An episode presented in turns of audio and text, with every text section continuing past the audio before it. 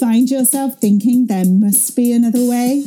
Well, there is. Welcome to the Business Revolution podcast, where together with me, Andrea Morrison, we will explore how a simple understanding can be the other way that you seek, enabling you to experience greater levels of confidence, happiness, creativity, and resilience, allowing you to leave behind the self doubt, stress, and struggle so that you can create a life and business that you really love.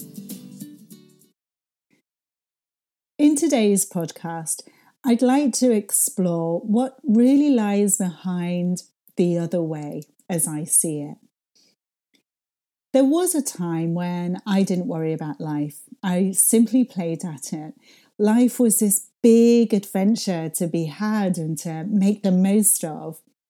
When I got married, I remember describing it to a friend as though it was if somebody had given me this huge blank piece of paper which represented our life, and we could create anything we wanted to create. However, at some point, somewhere in my mid 30s, that changed. Life had become really hard and difficult. By that time, we had three children in little more than three years. The career that I had pursued as a mature student, which was part of this big adventure, no longer inspired me. Instead, it ate up most of my life, working long hours and taking me away from my young family.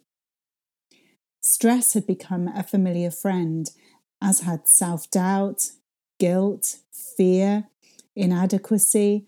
My head was full of head junk, as I call it, that had created a life for me that if I could, I would have run a million miles away from. But I told myself that, you know, life isn't like that. You just can't do that.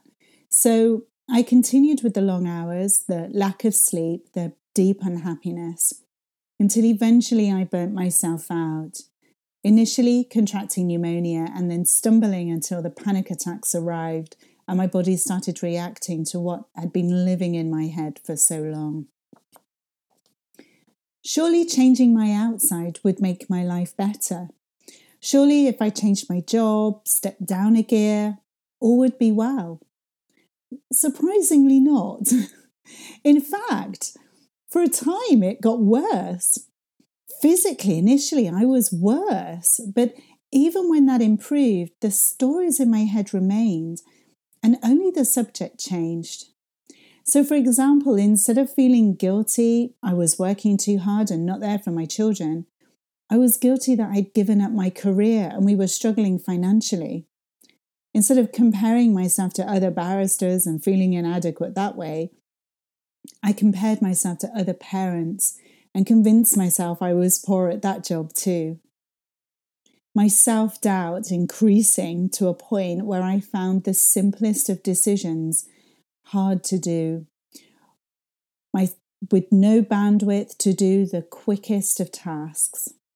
However, I still didn't see that I was the key to this. I convinced myself that my part time job was to blame. That was the cause of this unhappiness. And if that stress and pressure wasn't there, then perhaps all these other doubts and fears were diminished too. And so I started on another journey of one small business after another. I would start out full of exuberance and hope, build it to a point where it was pretty good, and then start to sabotage myself. Initially, with how it wasn't quite good enough, how it needed to be more than it was, how I needed to be more, how my life wasn't compatible with it, whatever the flavour of the insecurity was, I would accept it at face value and make decisions upon it.